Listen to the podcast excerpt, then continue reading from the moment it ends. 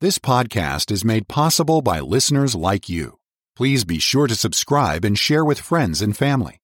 To help support this ministry, please visit walkwiththeking.org forward slash donate. Thank you for listening. All right, thank you very much. And hello again, radio friends. How in the world are you?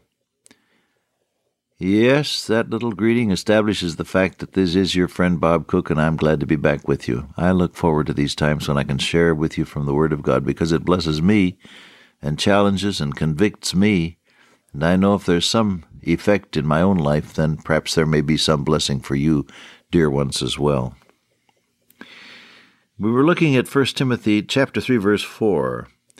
One of the qualifications of a leader in God's work is that you have a position of leadership, spiritual, effective leadership in your own family.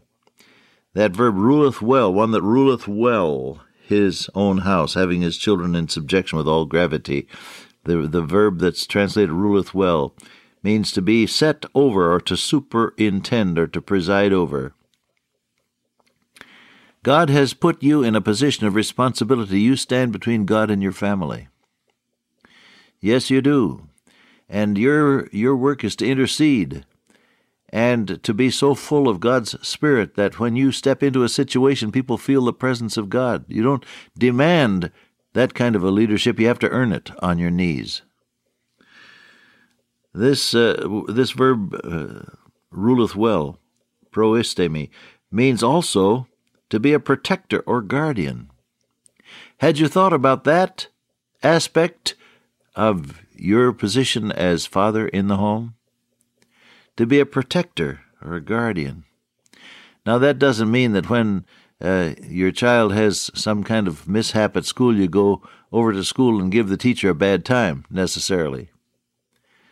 However, if uh, let's let's use the public school illustration for a moment. If in school the teacher singles out your child because he or she is a Christian,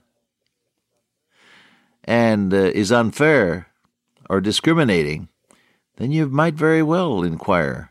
Don't go with your your fists clenched, ready for a fight, but just inquire as to what's going on, because a a a loving inquiry oftentimes makes a great deal of difference in a situation.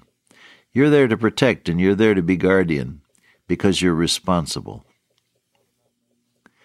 Had you thought about that part of it? Not just to go to work every morning and come home and eat dinner and, and look at the paper uh, or the TV and then go on to bed. And in the process, say to Junior, you better do your homework. You know, that's, that's the usual routine, isn't it? I wonder how many millions of children are told by fathers who've just gotten home from work that they ought to do their homework. Well, that's part of it, I'm sure. But that isn't all of it. You're the protector. You're the person who watches out for them. You protect them for, from things that would harm them, and you also try to protect them from making the mistakes that would ruin them. Have you sat down with your uh, with your child and talked about drugs? Huh? Have you have you have you taught your child that it makes sense to say no to drugs? See, there's drugs in the in the grades the the grade school and the junior high school now, not just in the high school and college. The drug traffic is everywhere in the school system. You know that, of course. Not only on the street corners is it sold, but in the schoolyard. Have you talked to your child about the fact that, that this is one of the things that you just say no to because uh, it's just as lethal as sticking your hand in the fire? You could be burned except that the drugs burn your brain. They fry it like you fry an egg in a skillet. Have you talked to them about that? You're their protector. You're there to protect them. You don't just say, no, don't do it. You tell them why. You explain to them so they know a rational basis for the way you ask them to live. Have you sat down and talked to your young people about AIDS and about the sanctity of sex, the way God planned it. Here they're growing up and their, their bodily uh, appetites are at their peak and society is saying, go ahead, indulge yourself. And God's word says, wait until marriage. Have you talked with your children as their protector? Not as the disciplinarian and say, if I ever catch you out doing that again, I'll skin you within an inch of your life. No, not that. Have you talked and prayed with them? You're their protector. You're there to show them how to avoid the heartbreak that sin brings, and that drugs bring, and that illicit sex brings. Have you talked to them about what alcohol does in a man's brain? And how it costs in terms of broken homes and broken lives and billions of dollars in the national uh, uh, product as well? Have you talked to them about that? You're their protector. Have you told them, aside from telling them don't smoke, have you told them why not? See, these are some of the things to think about, aren't they? And it takes patience, it takes prayer. When you enter into a conversation like that, you better be prayed up so that you're not tense and embarrassed and, and, and fumbling for words, or on one hand, or else uh, uh, bulldozing your way through their feelings on the other. You have to establish rapport with their the small fry so that they they feel comfortable with you when you talk with them. You're their protector. You're their guardian. Then another meaning of this word proistemi, ruleth well, is to give aid. To give aid. And that that can cover so very many different situations. It it extends from picking up the the, the two year old when he or she falls and skins a knee to uh, helping with the homework to putting your arm around the shoulders of a 17 year old who has just been dumped by the first person he's ever been in love with. Oh, that hurts, doesn't it? Giving aid covers the whole waterfront of human experience. You're there when you're needed. You're there when you're needed. I asked a young man in college years ago when I was president of the college, I said, Why are you so bitter about your father? What did he ever do to you that was so terrible? He said, He never did anything, but he was never there. When I needed him, he wasn't there. He was always he was always helping somebody else's kids, but he was never there when I needed him. Oh, that's a bitter pill to swallow, isn't it? If you're going to be a Christian father, you better be there when you're needed. I got in touch with a board of trustees years ago. Uh, they didn't fire me, but they were displeased, it turned out. I got a message that one of our children had been involved in an auto uh, accident. The van in which she had been riding with some church people had struck another vehicle, and she was in the hospital as it developed, it wasn't all that serious, and they discharged her after a while uh, when we got there. But when we got the message, the message was there's been an accident, your child is in the hospital. And uh, when I got that message, I simply said, uh, "Fellas, uh, you'll excuse me, I'm gone." And I was I was on the way within minutes to that location and to that child.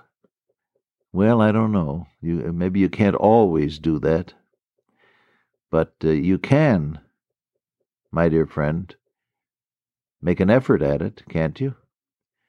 To be there, to give aid, to give aid, to be there when you're needed. That is your number one job with that child.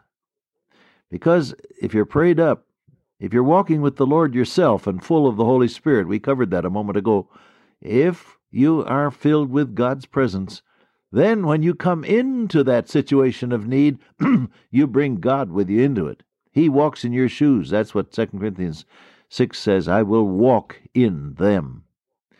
God's presence walking into the room when you come in there and you say, Hello, sweetheart, I'm here.